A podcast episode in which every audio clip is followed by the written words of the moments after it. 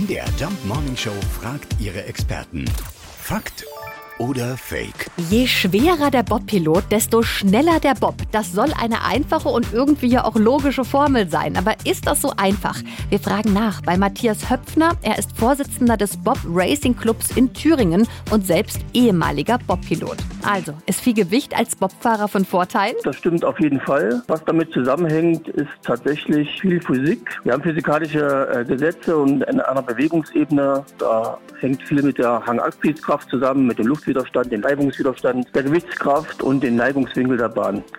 Das alles in der Summe mit einer mathematischen Formel äh, verbunden ist es tatsächlich so, dass die Geschwindigkeit abhängig ist von der Masse des Schlitten. Deswegen ist der Schlitten tatsächlich schneller, je schwerer man ist. Okay, also einfach richtig viel Gewicht in den Bob packen und dann geht's ab. Heute gibt es ein Gewichtslimit im Reglement. Zum Beispiel der Bob im Vierer darf nicht mehr als 630 Kilo wiegen. Heißt also Bobschlitten darf minimal 210 Kilogramm wiegen und mit Mannschaft dann zusammen 630. Bleibt zum Schluss 420 Kilogramm für die Lebensmasse, so sage ich mal. Tatsächlich wichtig, dass man diese 630 Kilo immer maximal ausreißt, damit man, wie gesagt, die maximale Geschwindigkeit erreichen kann. Also beim Bobfahren gilt, je mehr Gewicht, desto schneller der Bob. Wir sagen viel Spaß. Beim Bob-Weltcup in Altenberg, wir sind jetzt top vorbereitet und äh, die Mädels und Jungs schwer in Form.